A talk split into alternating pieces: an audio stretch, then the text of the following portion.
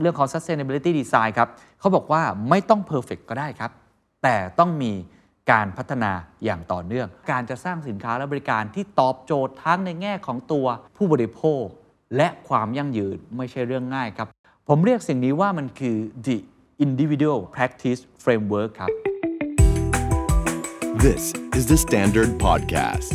Eye opening for your ears. The secret sauce. สวัสดีครับ ผมเคนนักครินทร์และนี่คือ The Secret Sauce Podcast What's your secret? ออกแบบสินค้าและบริการอย่างไรให้ตอบโจทย์ทั้งตัวลูกค้า และตอบโจทย์ในเรื่องของความยั่งยืนหรือ sustainability ด้วยนะครับ ทุกท่านทราบดีอยู่แล้วนะครับ ว่าปัจจุบันนี้สินค้าและบริการที่ผู้บริโภค จะเลือกซื้อ เลือกใช้ เลือกที่จะเป็นเจ้าของนั้น ไม่ใช่เรื่องแค่ราคาอย่างเดียว แต่คือเรื่องของคุณภาพคำถามก็คือไอ้คำว่าคุณภาพหลังจากนี้เนี่ยมันไม่ใช่แค่เรื่องของฟังก์ชัน หรืออิโมชันอย่างเดียว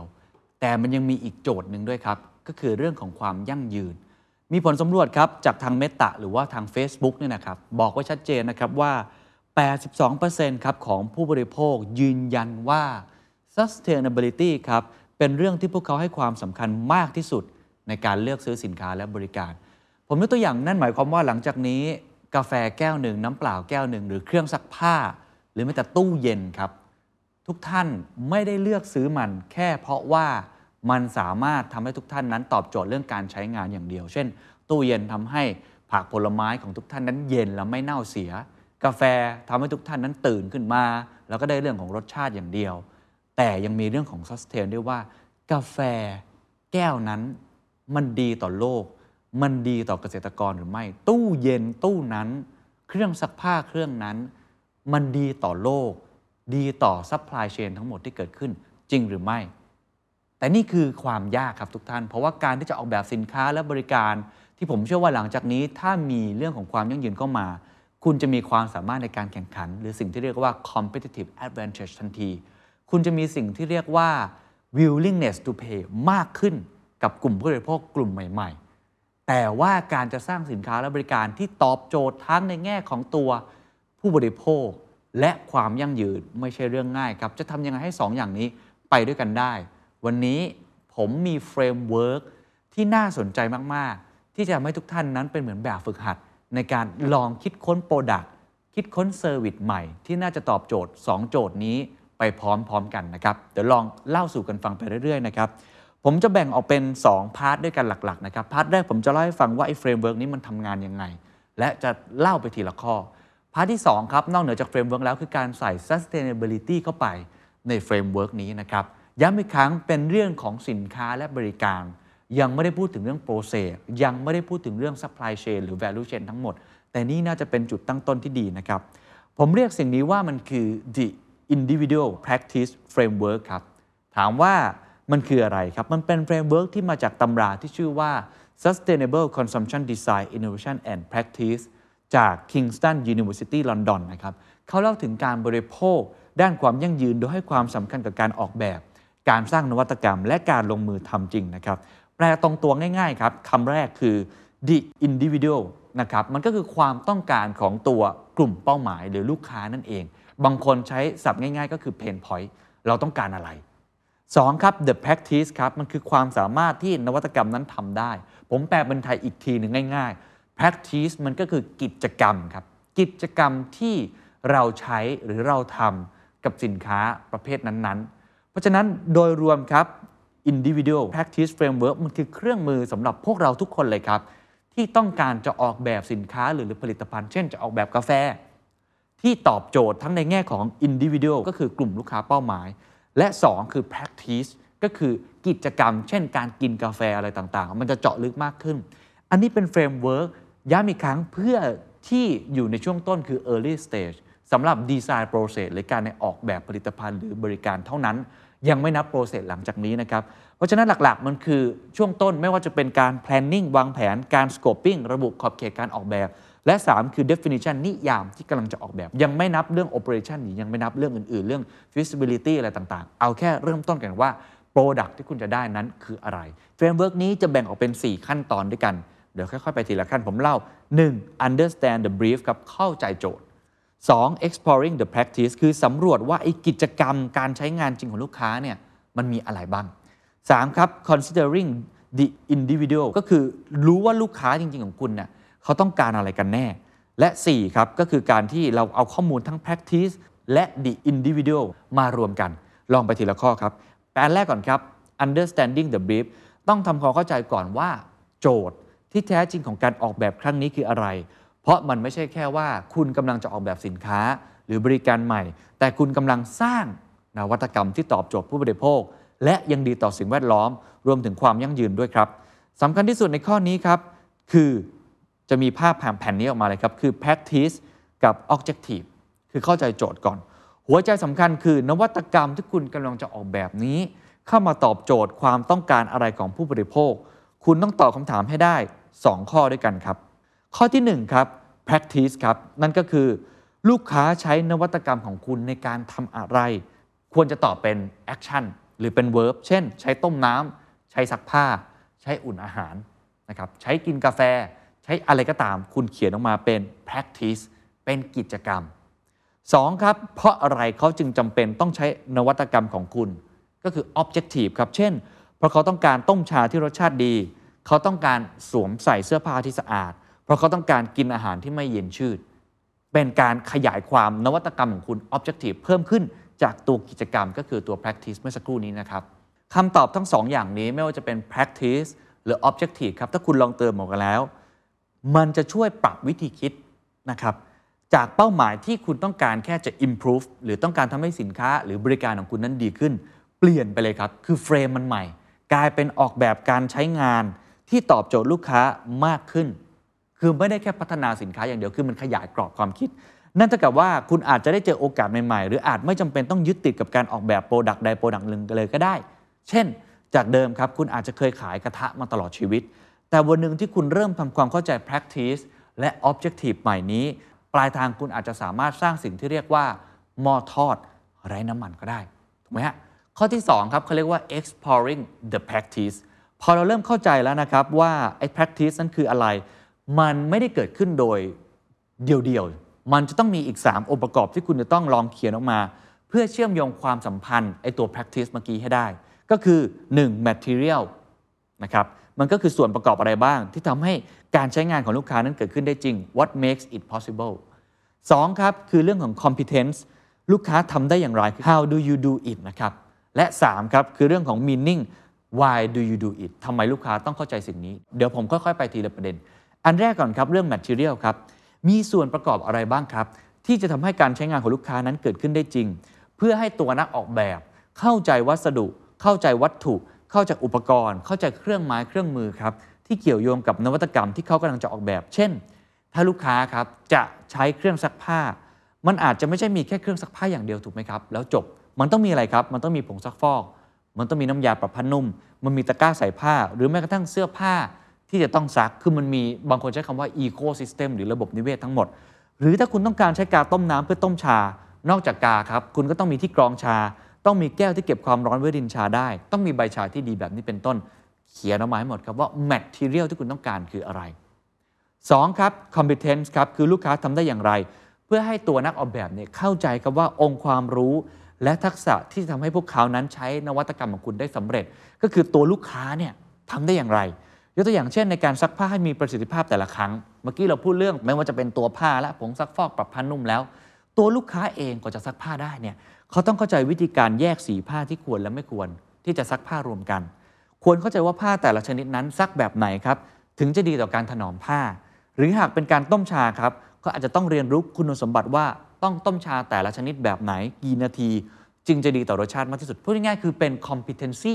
ของคนที่ใช้งานจริง ๆ มันต้องมีความรู้ระดับหนึ่งถูกไหมครับ และ 3 ครับ meaning ครับ คือทำไมลูกค้าต้องทำสิ่งนี้ อันนี้จะค่อนข้างลึกครับ คำถามข้อสุดท้ายเป็นการตั้งคำถามเพื่อนักออกแบบเข้าใจบริบทภายนอก ที่อยู่รายล้อมการใช้งานของลูกค้า ไม่ว่าจะเป็นวัฒนธรรม ธรรมเนียมปฏิบัติ ความคาดหวังของสังคม อันนี้ต้องบอกว่าแต่ละสังคมจะมีไม่เหมือนกัน เพราะฉะนั้นคุณต้องทำความเข้าใจกับลูกค้าในแต่ละกลุ่ม เช่น การสวมใส่เสื้อผ้าที่ดูดี ใหม่ สะอาด เป็นส่วนหนึ่งของการทำให้บุคลิกของพวกเขาดูดี เป็นที่ยอมรับในสังคม ซึ่งบางสังคมอาจจะไม่ได้ต้องการแบบนั้น เขาจะต้องการเสื้อผ้าที่อาจจะดูเซอร์ๆหน่อยก็เป็นไปได้ถูกไหมครับอันนั้นก็เป็นอีกรูปแบบหนึ่งหรือการต้มชาครับบางครั้งนอกจากการดื่มเพื่อความผ่อนคลาย มันยังเป็นวัฒนธรรมของคนบางประเทศ เช่น ประเทศญี่ปุ่น มีวัฒนธรรมการชงชาที่แข็งแรงคนอังกฤษครับมีเรื่องของ afternoon tea การดื่มชายามบ่ายบางครั้ง เพื่อเข้าสังคมแบบนี้เป็นต้น เราก็จะเข้าใจมากขึ้นนะครับนอกจากเรื่อง material competence และเรื่องของ meaning แล้วครับคุณอาจจะเติมอีก 2คำถามก็ได้นะครับทำให้ตัว practice ของคุณมันคมขึ้น ก็คือ when and where นั่นก็คือที่ไหนและเมื่อไหร่ เพื่อเจาะจง insight เกี่ยวกับบริบทเวลาสถานที่ในการใช้นวัตกรรมได้อีกด้วย เช่นกลับไปตัวอย่างเดิมครับ เครื่องซักผ้าที่ตั้งอยู่ในบ้าน และร้านซักรีด ใช้สำหรับในบ้าน หรือถ้าเป็นซักรีด ก็เป็นใช้สำหรับทำมาค้าขายเป็นอาชีพ หรือมันอาจจะเป็นร้านซักรีดที่อยู่ในหอพักอะไรแบบที่เป็นต้น คุณสมบัติที่คุณต้องการกับไอตัวเครื่องซักผ้านั้นก็แตกต่างกันออกไป หรือในแง่ของการชงชาครับ ถ้าเป็นการชงชาที่บ้าน เป็นการชงชาในพิธีกรรม ในงานแต่งงาน ชงชาเวลาไปแคมปิ้ง เห็นไหมครับ มันไม่เหมือนกัน ทั้งหมดย่อมมี material competence หรือ meaning ที่แตกต่างกันออกไป ทั้งหมดนี้ framework ของ exploring the practice ครับ เรามีความจำเป็นนะครับ ที่จะช่วยทำให้นักออกแบบนั้น หาพื้นที่โอกาสในการปรับเปลี่ยนหรือ disrupt การใช้งานรูปแบบเดิม พร้อมสร้างสิ่งใหม่ในการคิดค้นสร้างสรรค์ แต่ ก็มีข้อควรระวังเพิ่มเติม ดังนี้ครับ 1. ควรเปิดรับทุกความเป็นไปได้จากคำตอบให้ได้มากที่สุด ภาษาสตาร์ทอัพเขาเรียกว่า ideate เปิดรับความคิดเห็นมากมายอย่างที่บอกชงชาเนี่ยมันอาจจะไม่ได้แค่ชงชายามบ่าย ชงชาในงานพิธีอย่างเดียว มันอาจจะเป็นคนชงชาในรูปแบบอื่นๆ ก็เป็นไปได้ เพราะฉะนั้นอันนี้ ideate ให้ได้มากที่สุดครับก็คือช่วยกัน brainstorm หาความคิดไม่มี crazy idea ความคิดบ้าๆที่เป็นไปไม่ได้ เพราะอย่าลืมคุณกำลังต้องการหาความเป็นไปได้ให้มากที่สุด 2. ครับควรสำรวจในหลาย ๆ บริบทก็คือ when and where ให้ได้มากที่สุดก็ทำให้กรอบความคิดคุณกว้างออกไป 3. ครับพยายามหลีกเลี่ยงการโฟกัส ไปแค่สินค้าใดสินค้าหนึ่ง หรือลูกค้าเพียงกลุ่มเดียว เพื่อไม่เป็นการปิดโอกาสตนเองจนเกินไป ก็ลูกค้าอาจจะไม่ได้เป็นแค่คนไทย แค่กลุ่มไหนกลุ่มหนึ่งแต่เป็นลูกค้าที่หลากหลายรูปแบบ และ 4 ครับแนะนำให้ใช้ post it note ในการ brainstorm ไอเดีย และคุณยังสามารถจำแนกนะครับสีของ post it จัดกลุ่มเพื่อเชื่อมโยงความเป็นไปได้อย่างเต็มที่ และ 5 ครับ ในขั้นตอนการเริ่มการออกแบบ คุณสามารถเพิ่มแรงบันดาลใจด้วยการใช้เครื่องมือช่วยในการออกแบบ เช่น การหารูปภาพ หรือการสร้างคอนเซปต์บางอย่างในใจทำงานควบคู่ไปได้ด้วยเลยนะครับ อันนี้เป็นข้อ 2 ของกรอบใหญ่นะก็คือ exploring the practice ข้อที่ 3 ครับ เป็นเรื่องของ the individual ก็คือการเข้าใจลูกค้าของคุณแล้ว เขาเลยตั้งชื่อว่าเป็น considering the individual นะครับเขาจะมีการ์ดขึ้นมาครับ ขั้นตอนนี้เป็นที่รู้จักกันอยู่แล้ว นั่นก็คือการมาดู demographic customer insight คือการสำรวจสิ่งที่ลูกค้าให้ความสำคัญครับไม่ว่าจะเป็น demographic ที่ผมกล่าวไปแล้ว เช่นเพศ อายุอาชีพประจุดถึงความสนใจสำรวจเรื่องของไลฟ์สไตล์ครับหรือว่าเรื่องของ psychology สิ่งที่เป็นแรงกระตุ้นในการใช้ชีวิตและอื่น ๆ ที่คุณควรทำความรู้จักกับพวกเขาให้ได้มากที่สุด เพื่อให้คุณเรียนรู้สิ่งที่เป็นทัศนคติ และสิ่งที่ส่งผลต่อพฤติกรรมของเขาได้ดียิ่งขึ้น เช่น กับมาที่เครื่องซักผ้าครับ ถ้าคุณสำรวจการใช้งานของเครื่องซักผ้ามาอย่างดีเยี่ยมแล้ว ขั้นตอนต่อมาครับ คุณต้องสำรวจความเข้าใจต่อลูกค้ากลุ่มเป้าหมายที่อาจจะเป็นผู้ใช้งานในอนาคตของคุณ ไม่ว่าจะเป็นเขาเป็นคนอย่างไร เช่น เขาเป็นคุณแม่ เป็นผู้หญิงอายุ 40 ปีนะครับ อันนี้คือในแง่ของ demographic เสร็จแล้วดูไลฟ์สไตล์หรือ psychographic เพิ่มเติม เช่น เขาต้องการสิ่งที่ดีที่สุดให้กับครอบครัว behavior ครับ ส่วนใหญ่จะเป็นทำงานบ้านตอนเช้าในทุกๆวัน ไปรับลูกในตอนเย็น หรือเขาอาจจะเป็นเด็กมหาวิทยาลัย ที่อยู่หอคนเดียวอายุ 20 ปี ชอบความสะดวกสบายทำงานบ้านสัปดาห์ละครั้ง หรือก็อาจจะเป็นคู่ทำงานแต่งงานแล้วนะครับที่ทำงานคู่กัน อาจจะเป็นอะไรต่างๆ ได้มากมายครับ อันนี้ต้องบอกว่าอยู่ที่จินตนาการของคุณนะครับ อยู่ที่ความเข้าใจที่คุณมีต่อลูกค้า ว่ามันจะมีกลุ่มเป้าหมายกี่กลุ่ม กี่รูปแบบกันบ้าง คุณต้องหาให้เจออยู่ที่กึ๋นแล้วครับว่าใครเจอมากที่สุดใครเจอ insight ของลูกค้าที่ดีกว่าคมกว่า ก็มีโอกาสครับที่เขาจะชนะใจลูกค้าได้มากกว่า framework นี้ครับคุณยังสามารถใช้ post it note ในการ brainstorm ไอเดียในหัวข้อที่กล่าวไปแล้ว เพื่ออะไรครับ อย่าลืมครับทุกอย่างครับ ต้องเชื่อมโยงความเป็นไปได้กับ framework the practice เมื่อสักครู่ และอาจจะทำให้ความเป็นไปได้ระหว่างการใช้งาน ก็คือ the practice กับ the individual ก็คือกลุ่มเป้าหมายที่ชัดเจนยิ่งขึ้นครับ และข้อทีสี่4 ครับ เรามีเรื่องของ practice แล้วในข้อ 2 เรามีเรื่องของ the individual ก็คือกลุ่มเป้าหมายในข้อ 3 เอามารวมกันครับ ถ้าใครดูภาพตาม YouTube จะเห็นเลยครับว่ามันจะเป็นสิ่งที่เรียกว่า individual practice card เห็นไหมครับ มันมีสามเหลี่ยม meaning material competence หรืออาจจะมี when and where และมีตรงกลางอยู่ครับ ที่เป็นจุดดำๆ นั่นก็คือตัวการ์ดของที่เป็นเรื่องของกลุ่มเป้าหมาย เอามารวมกันครับ หลังจากพิจารณาแยกกันระหว่าง 2 อย่างนี้ก็คือตัว practice คือกิจกรรมต่างๆ และ the individual ก็คือกลุ่มเป้าหมายเสร็จเรียบร้อยแล้วจะเริ่มเห็นภาพชัดว่า นวัตกรรมที่คุณจะออกแบบคืออะไร สร้างมาเพื่อตอบโจทย์ลูกค้ากลุ่มไหน เพราะฉะนั้น framework สุดท้ายนี้ครับ หัวใจของมันครับ คือการที่ต้องลงลึกกับการวิจัยเพื่อได้ข้อมูล primary นะครับและ secondary ที่แม่นยำที่สุดสำหรับทั้ง 2 หัวข้อ เชื่อมโยงให้ได้ครับ ระหว่าง specific individual และ specific practice และนำมาใช้ในการออกแบบนวัตกรรมที่เหมาะสมที่สุดนะครับ framework นี้ครับจะช่วยให้นักออกแบบจัดการข้อมูลทั้งหมดที่มีให้มีประสิทธิภาพมากขึ้น ก่อนที่จะไปสู่ขั้นตอนการออกแบบขั้นตอนต่อไป ไม่ว่าจะเป็นการสร้างคอนเซปต์การทดลองการประเมินผล การแก้ไขซ้ำซึ่งนี้ผมอาจจะไม่พูดถึงแล้ว อันนี้คือช่วงต้น เพราะฉะนั้นครับสำคัญที่สุดครับ เริ่มจาก 1 ก่อน framework 2ครับทำยังไงก็ได้ ให้สามารถค้นหาให้เจอตัว the practice ก็คือตัวกิจกรรมต่างๆ อย่าลืมนะครับ meaning material competence when and where และอันที่ 3 ครับ คือเรื่องของกลุ่มเป้าหมายครับ demographic psychology lifestyle เอามาทำให้เจอมากที่สุด และอันที่ 4 คือเอามา merge กันรวมกัน และพยายามกรองให้ได้มากที่สุดว่าอันไหนคือโฟกัสที่คุณควรจะเน้นมากที่สุด ตอนนี้ผมคิดว่ามันจะเป็นการกรองสิ่งที่อาจจะไม่จำเป็นออก อะไรที่เป็น crazy idea จนเกินไปที่มันไม่ได้อยู่ align อันเดียวกัน ระหว่าง practice กับตัว individual มันจะเริ่มหายไป และคุณจะเริ่มเจอสิ่งที่มันโฟกัสมากที่สุดนะครับ ก็หวังว่ามาถึงข้อนี้คุณจะเริ่มเจอบางสิ่งบางอย่างที่ตอบโจทย์ลูกค้า มาสู่ part ที่ 2 ครับ ผมพูดไปแล้วนะครับจำกันได้ไหมครับ part แรกเป็นเรื่องของตัว framework ที่ผมเรียกว่า the individual กับ practice design framework ขั้นตอนที่ 2 ครับคำถามคือ มันยังไม่ sustain เลย มันยังไม่เข้าสู่กระบวนการความยั่งยืนแม้ว่าเราจะมีกลิ่นบางสิ่งบางอย่าง เพราะผมเชื่อว่าถ้าทุกท่านทำโดยคิดเรื่อง sustain ก็คือความต้องการของผู้บริโภคนะครับทุกท่านอาจจะเจอบางสิ่งบางอย่างที่เป็น sustain แล้ว แต่มันยังไม่พอ หัวข้อนี้ครับเป็นหัวข้อที่ 2 ใหญ่นะครับที่เราจะพูดถึงว่า ความยั่งยืนจะมาเป็นส่วนอย่างไรในการออกแบบ และมีคำแนะนำอย่างไรบ้าง มี 4 ข้อด้วยกันครับ ที่คุณต้องถามกับตัวเอง เพื่อเอาไปใส่ใน framework เมื่อสักครู่ 1. ครับย่อยเป้าหมายใหญ่ครับให้กลายเป็นสิ่งที่อยู่ในชีวิตประจำวันเขาบอกว่าคนส่วนใหญ่ไม่ได้ต้องการการเปลี่ยนแปลงแบบที่แบบโอ้ล้างไพ่ล้างกระดาน แต่พวกเขาอยากให้ความสำคัญกับพฤติกรรมง่ายๆในชีวิตประจำวัน ที่ทำให้เกิดความรู้สึกว่า sustainability เป็นเรื่องที่ทำได้ง่ายทำได้จริง และทำให้สำเร็จได้อย่างยั่งยืน ดังนั้นสิ่งที่พวกเราหรือนักออกแบบควรทำคือควรพยายามย่อยเป้าหมายครับเกี่ยวกับ sustainability ที่เป็นภาพใหญ่ ให้กลายเป็นขั้นตอนย่อยๆ ที่ทุกคนเอาไปทำต่อได้ในชีวิตประจำวัน โดยมีสินค้าและบริการของแบรนด์เป็น solution สำหรับพวกเขานั่นเอง กลับไปจุดเดิมครับ เช่นเราอาจจะยกตัวอย่างเรื่องของเครื่องซักผ้า การซักผ้าของเราเนี่ยมันถึง net zero ได้ carbon footprint เราจะหายไป แต่กิจกรรมที่เราทำในทุกๆวัน แล้วเครื่องซักผ้าเราตอบโจทย์เขายังไง ในทุกวันที่เราหย่อนไอ้ผ้านั้นลงไปในเครื่องซักผ้า เช่น การใช้น้ำที่ลดลงแบบนี้เป็นต้นนะครับหรือว่ากระบวนการในการใช้ตัวเครื่องปรับผ้านุ่ม น้ำยาปรับผ้านุ่มผงซักฟอกที่ไม่ได้เป็นเรื่องของสารเคมีอะไรแบบนี้ทำเป็น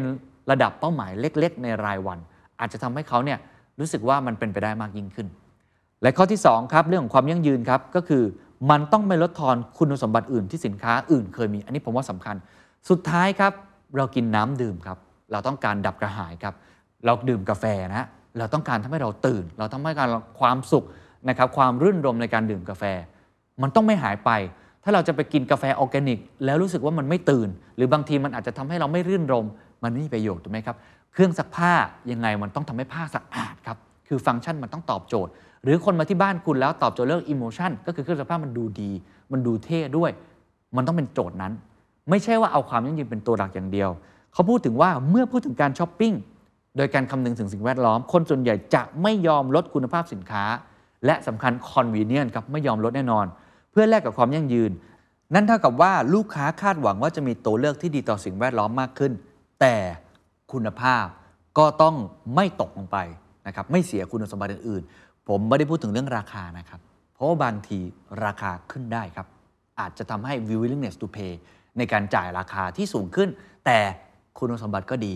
นะครับ เรื่องของ function emotion ยังดี และมี sustainability ด้วย อันนี้เป็นอย่างหนึ่งที่ต้องคำนึงถึงไว้นะครับ มันมีตัวอย่างครับ เช่นเขาบอกว่าเทรนด์การ search Google ครับ ในหมวดการดูแลผิวและร่างกายคือ face and body care keyword ในการค้นหาครับยังเป็นดีที่สุด the best ก่อนเสมอ มากกว่าคำว่าสิ่งแวดล้อม การดูแลในเรื่องของใบหน้าเราผิวพรรณเรา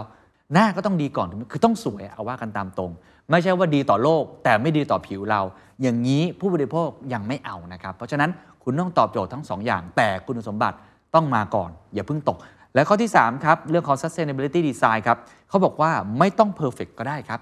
แต่ต้องมีการพัฒนาอย่างต่อเนื่อง ไม่ต้อง perfect แต่เป็น process ก็ได้ครับ เป็น progress ก็ได้ คนไม่ได้คาดหวังให้แบรนด์กลายเป็นผู้พิทักษ์สิ่งแวดล้อมที่สมบูรณ์แบบแบบชั่วข้ามคืน แต่เขาอยากรู้ครับว่าแบรนด์ลงมือทำอะไรบ้างเพื่อส่งเสริม sustainability อันนี้น่าสนใจนะ นั่นหมายความว่าเขาจะเอาใจช่วยคุณอยู่ ฉะนั้นครับคุณสามารถออกแบบโดยค่อย ๆ เสริมความยั่งยืนเข้าไป ให้สินค้าในแต่ละรุ่นได้ตามกำลังและความสามารถในแต่ละเฟสและค่อยๆ พัฒนาครับให้ดีขึ้นไปตามลำดับ โดยไม่ต้องสมบูรณ์แบบแต่ละครั้งก็ได้ เพราะคนรู้ครับว่า การทำซัสเทนการทำให้เครื่องซักผ้าเนี่ยมันซัสเทนสุด ๆ เลยเนี่ยแบบที่เราต้องการ 100%เป็นความฝันเนี่ยมันยากมันค่อยเป็นค่อยไปได้ EV รถยนต์ไฟฟ้าเนี่ยคนรู้ว่ามันยากมันค่อยเป็นค่อยไปได้ แต่คุณต้องทำให้เขาเห็น ผู้ริโภคบอกว่าพวกเขารู้สึกครับว่า มีกำลังใจจากประสบการณ์การใช้สินค้า sustainability เมื่อเห็นผลลัพธ์ที่จับต้องได้ว่า พวกเขาได้ช่วยสิ่งแวดล้อมอย่างไร ดังนั้นสิ่งสำคัญที่สุดครับของเจ้าของแบรนด์ก็คือ คุณควรแสดงให้ผู้บริโภคเห็นว่า พวกเขาจะสามารถสร้างผลกระทบเชิงบวกอะไรได้บ้าง จากการเลือกใช้สินค้าของคุณ ผู้บริโภคก็จะอินมากขึ้น และข้อสุดท้ายครับข้อทีสี่4ครับสร้างความรู้สึกดีมากกว่าความรู้สึกผิด อันนี้จริงนะครับเป็นเรื่องของเศรษฐศาสตร์พฤติกรรมเลยนะครับบางครั้งเราไม่ควรจะบังคับ แต่เราควรจะโน้มน้าวให้เขารู้สึกว่ามันโพสิทีฟที่เขาจะทำสิ่งนั้น มีหลักฐานการศึกษาครับชี้ชัดเจนว่าการสื่อสารครับที่สร้างความรู้สึกทางบวก มีประสิทธิภาพมากกว่าการสื่อสารครับที่สร้างความรู้สึกผิดพูดง่ายการชมให้ทำดีกว่าการด่าให้ไม่ทำนั่นเท่ากับว่าแบรนด์ไม่จำเป็นต้องตอกย้ำเรื่อง climate change เสมอไป ไม่ควรจะผลักภาระให้กับผู้บริโภค แต่ควรไปที่ผลพลอยได้จากพฤติกรรมที่ช่วยลดโลกร้อน ไม่ว่าจะเป็นสุขภาพบุคคลในครอบครัว ความสะดวกสบายเป็นต้น เพราะฉะนั้นโดยสรุปทั้งหมดครับ 4 ข้อนี้ครับที่คุณควรจะเอาไปใส่ใน frameworkนะครับคำนึงไว้เสมอๆนะครับก็คือ1ครับ ย่อยเป้าหมายใหญ่ให้กลายเป็นสิ่งที่อยู่ในชีวิตประจำวัน แล้วเขาจะอินและทำได้ง่ายมากขึ้น 2 ครับ ความยั่งยืนอย่าลืมครับต้องไม่ลด value ต้องไม่ลดคุณสมบัติที่คุณมี แต่สำหรับตัวผมเองเรื่องราคาอาจจะพอที่จะต่อรองกันได้นะครับ3ครับไม่ต้อง perfect แต่มีการพัฒนาอย่างต่อเนื่องสำคัญที่สุด engage กับตัวลูกค้าครับทำให้เขารู้สึกว่าเขาเป็นส่วนหนึ่งกับเรา และ 4 ครับ อย่าลืมครับ สร้าง positive attitude มากกว่า negative attitude สร้างความรู้สึกดี มากกว่าเรื่องของทำให้เขารู้สึกผิด ชวนเขามาทำชมเขาว่าเขาทำดีแล้วได้ดี มากกว่าด่าว่าเขาทำแล้วไม่ดีนะครับนี่คือ 4 ข้อที่เอามาใส่ได้นะครับ หลังจากเข้าใจเรื่อง framework นะครับรวมทั้ง sustainability design นะครับเพื่อให้เห็นภาพมากขึ้นนะครับเรามีผู้สนับสนุนดีๆนะครับมาช่วยประชาสัมพันธ์ตรงนี้ด้วยนะครับก็คือแบรนด์ที่ชื่อว่า Electrolux นั่นเองนะครับ Electrolux ครับมีวิสัยทัศน์ที่น่าสนใจนะครับเขามีวิสัยทัศน์ว่า for the better 2030 นะครับ toward climate neutrality and circularity เป็นแบรนด์เครื่องใช้ไฟฟ้าระดับโลก ที่อยากจะเป็นส่วนสำคัญนะครับในการสร้างความเปลี่ยนแปลงอนาคตที่ดีขึ้นได้ วิสัยทัศน์ขององค์กรจึงเน้นไปที่การเป็นผู้นำด้านความยั่งยืน เพื่อต่อยอดความแข็งแกร่งไปถึงทศวรรษข้างหน้านี้นะครับโดยที่เขาแบ่งตัววิสัยทัศน์ออกเป็น mission นะครับแล้วก็ตัว result ออกมา 3 ข้อ ข้อทีหนึ่1 คือเป็น better company คือเป็นองค์กรที่ดีขึ้น 2 ครับ คือ better solution ก็คือมอบ solution ที่ดีขึ้น และ 3 ครับเป็น better living ทำให้คุณภาพชีวิตของผู้บริโภคดีขึ้น ซึ่งข้อ 3 นี้ต้องบอกว่าตรงมาก ๆ นะครับ กับตัวสิ่งที่เราพูดในวันนี้ แต่อย่างที่ผมบอกครับว่าตัวสินค้าและบริการมันเป็นแค่ส่วนหนึ่งเท่านั้น มันเป็นแค่ปลายภูเขาน้ำแข็ง ข้อ 1 กับข้อ 2 ก็คือตัวองค์กรที่ดีขึ้นและโซลูชันที่ดีขึ้นเนี่ยหรือตัว value chain ทั้งหมดเนี่ยเป็นส่วนสำคัญเช่นเดียวกัน เพราะฉะนั้นตัวอย่างที่ผมจะยกเนี่ยก็เลยต้องยกตัว better company และ better solution ให้ทุกท่านฟังก่อน ยกตัวอย่างเช่นอย่าง Better Company ครับเป็นองค์กรที่ดีขึ้นเขาก็พูดเรื่องสิ่งแวดล้อม หรือว่าการที่จะใช้พลังงานสะอาดนะครับหรือว่าการใช้ทรัพยากรอย่างมีประสิทธิภาพไม่ได้ใช้มากเกิน ตัวอย่างผลลัพธ์ที่เขาต้องการครับเขาบอกว่าตั้งแต่ปี 2015 เป็นต้นมาเนี่ยนะครับการปล่อยคาร์บอนไดออกไซด์เนี่ยทั้งหมดขององค์กรของเขาทั้งหมดเนี่ยจะต้องลดลง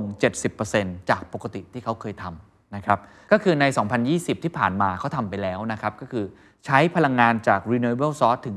53%จากพลังงานทั้งหมดที่เขาใช้ หรือว่าตัวซัพพลายเออร์ทั้งหมดที่เขาใช้ในการผลิตเครื่องซักผ้าผลิตอะไรต่างๆ นานากระบวนการเขาทั้งหมดเนี่ย 74%ครับจะต้องมีการเปิดเผยนะครับว่าใช้คาร์บอนไปเท่าไหร่ รวมทั้งมีการ set target ที่ชัดเจน อันนี้เป็นภาพใหญ่ขององค์กร 2 ครับ คือ better solution ครับเขาต้องการจะเป็น solution ที่ดียิ่งขึ้นนะครับยกตัวอย่างเช่น ปี 2020 ที่ผ่านมาครับพวกเขาใช้รีไซเคิลพลาสติกไป 6,800 เมตริกตันในการผลิตสินค้านะครับไม่ว่าจะเป็น 40%ของเครื่องล้างจานใช้รีไซเคิลพลาสติกเป็นต้น หรือว่าส่วนประกอบของ prototype เครื่องดูดฝุ่นสุญญากาศนะครับทำจากรีไซเคิลและ reuse นะครับคือ material วัตถุดิบเนี่ยที่รีไซเคิลได้และ reuse ได้ 100%เป็นต้น ก็คือใช้ circular solution เป็นต้น อันนี้คือในแง่ของ better solution ส่วนอันที่ 3 ครับ อันนี้จะตรงกับสิ่งที่ผมเล่า framework ไปมากที่สุดนะครับ คือ better living ทำให้คุณภาพของชีวิตผู้บริโภคเนี่ยดีขึ้น ยกตัวอย่างเช่น 3 อย่างนะครับเขาพูดถึง 3 มุม เพราะว่าผลิตภัณฑ์ของ Electrolux มี 3 มุมใช่ไหมครับ ก็คือ practice ของเขาเนี่ยมันมีหลากหลายรูปแบบกิจกรรมที่ทำหนึ่งคือเรื่องกินครับคือตู้เย็นครับเขาบอกว่าการกินเนี่ยจะต้องเป็น sustainable eating มากขึ้นเรื่อง food waste ต่างๆ2นะครับเรื่องของเสื้อผ้าคือเครื่องซักผ้าเขาให้คำมั่นสัญญาเลยนะครับว่าเสื้อผ้าที่เราใส่เนี่ยจะต้องใส่ได้ยาวขึ้น 2 เท่าก็คือเป็น twice as long นะครับและสามารถที่จะลดการปล่อยก๊าซคาร์บอนไดออกไซด์หรือ impact ต่อ environmental เนี่ยครึ่งหนึ่งเลย โอ้นี่เป็น commitment ที่ค่อนข้างท้าทายมากนะครับ และ 3 ครับเขาบอกว่าจะต้องทำให้บ้านเนี่ยมีสุขภาวะที่ดีขึ้น sustain มากขึ้น ไม่ว่าจะเป็นเรื่องของอากาศ เรื่องของน้ำหรือเรื่องของพื้นนะครับต่างๆ นี่คือ 3 มุมลองยกตัวอย่างไหมครับจะได้เห็นภาพมากขึ้น อันแรกครับเรื่องของอการกินนะครับเรื่องของตู้เย็นเขาบอกปัญหาขยะที่มีมากที่สุดอย่างหนึ่ง ในปัจจุบันก็คือฟู้ดเวสต์นะครับขยะจากเศษอาหารนะครับที่มาจากภาคอุตสาหกรรมโรงงานร้านอาหารขนาดเล็กใหญ่ไปจนถึงการที่เราพวกเรากินข้าวแล้วเราเหลือแล้วเราทิ้งนั่นแหละครับแล้วมัน เกิดเป็นก๊าซมีเทน เกิดเป็นก๊าซอะไรต่างๆ เขาบอกว่าตัวเขาเองครับก็เลยออกแบบนวัตกรรมตู้เย็นที่เก็บรักษาของสดได้นานขึ้น จากปกติ 3-4 วัน อาจจะเริ่มเหี่ยวเฉา แต่ของตัวอันนี้นะครับจะสามารถรักษาวัตถุดิบให้นานขึ้นถึง 7 วัน ช่วยลดของเสียจากวัตถุดิบผู้บริโภค แล้วก็บริหารจัดการได้มากขึ้น อันนี้ก็เหมือนกับจะทำให้ฟู้ดเวสต์เนี่ยมันยืดระยะเวลาออกไป อันนี้ก็อยู่ที่พวกเรานะครับว่าผู้บริโภคจะกินมันหมดหรือเปล่าด้วยนะครับอันที่ 2 คือเรื่องของเครื่องซักผ้าครับ เมื่อพูดถึงอุตสาหกรรมแฟชั่นนะครับ ต้องบอกว่าอุตสาหกรรมนี้ส่งผลกระทบโดยตรงกับความยั่งยืนในทุกประการ ไม่ว่าจะเป็นกระบวนการผลิตผ้าฝ้ายนะครับผ้าเย็นสังเคราะห์ใช้พลังงานน้ำมหาศาล การทอในโรงงานไปจนถึงเทรนฟาสแฟชั่นที่ทำให้เกิดขยะนะครับหลายล้านตันที่ยากจะจัดการนะครับเพราะฉะนั้นอย่างเครื่องซักผ้าเองนะครับก็พยายามจะทำในโจทย์นี้ อย่างที่เขาบอกไปแล้วก็คือ พยายามที่จะ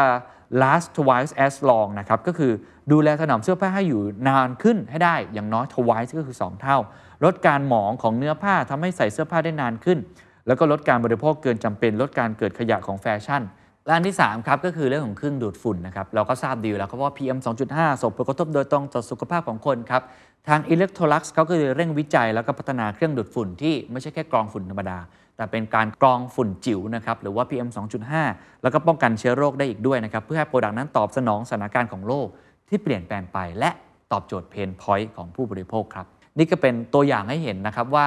ทางผลิตภัณฑ์บางสิ่งบางอย่าง ไม่ว่าจะเป็นเครื่องดูดฝุ่นตู้เย็นหรือเครื่องซักผ้าเนี่ยตอบโจทย์ในแง่ของทั้งผู้บริโภคเอง และตอบโจทย์ในเรื่องของความยั่งยืนได้อย่างไรบ้างครับ ส่วนในอีกมุมหนึ่งครับก็คือตัว the individual ก็คือสิ่งที่เขาทำก็คือ เขารู้ครับว่าประชากร Gen Z เนี่ยนะครับในวันนี้จะเป็นผู้อยู่อาศัยส่วนใหญ่ของโลก เขาก็เลยมีการรวบรวมเยาวชนจากหลากหลายประเทศมาทำงานร่วมกับทีมวิจัย แล้วก็ออกแบบ Insight นะครับเพื่อทำข้อมูลเชิงลึกเนี่ยมาสำรวจและออกแบบนวัตกรรมที่ช่วยเปลี่ยนแปลงโลกในอนาคตได้อย่างต่อเนื่องด้วยครับ และนี่ก็คือทั้งหมดนะครับที่ผมนำมาเล่าสู่กันฟัง แล้วก็น่าจะเป็นประโยชน์กับหลายท่านนะครับที่อยากจะออกแบบสินค้าแล้วก็บริการครับที่ตอบโจทย์ทั้งผู้บริโภคและความยั่งยืนไปพร้อมกัน ก็หวังว่าวันนี้สิ่งที่นำมาเสนอน่าจะมีประโยชน์กับหลาย ๆ ท่านนะครับ แล้วก็เชื่อว่าสินค้าและบริการหลังจากนี้ที่ทุกท่านพยายามที่จะคิดค้นขึ้นมาเนี่ย จะตอบโจทย์ทั้งผู้บริโภค และตอบโจทย์เพื่อความยั่งยืนไปพร้อม ๆ กันครับ And that's the secret sauce. ถ้าคุณชื่นชอบ The Secret Sauce episode นี้นะครับ ก็ฝากแชร์ให้กับเพื่อนๆ คุณต่อด้วยนะครับ และคุณยังสามารถติดตาม The Secret Sauce ได้ใน Spotify, SoundCloud, Apple Podcast, Podbean, YouTube และ Podcast Player ที่คุณใช้อยู่นะครับ และอย่าลืมติดตาม Facebook Fanpage The Secret Sauce เข้ามาติชมเข้ามาพูดคุยกับผมได้เลยนะครับ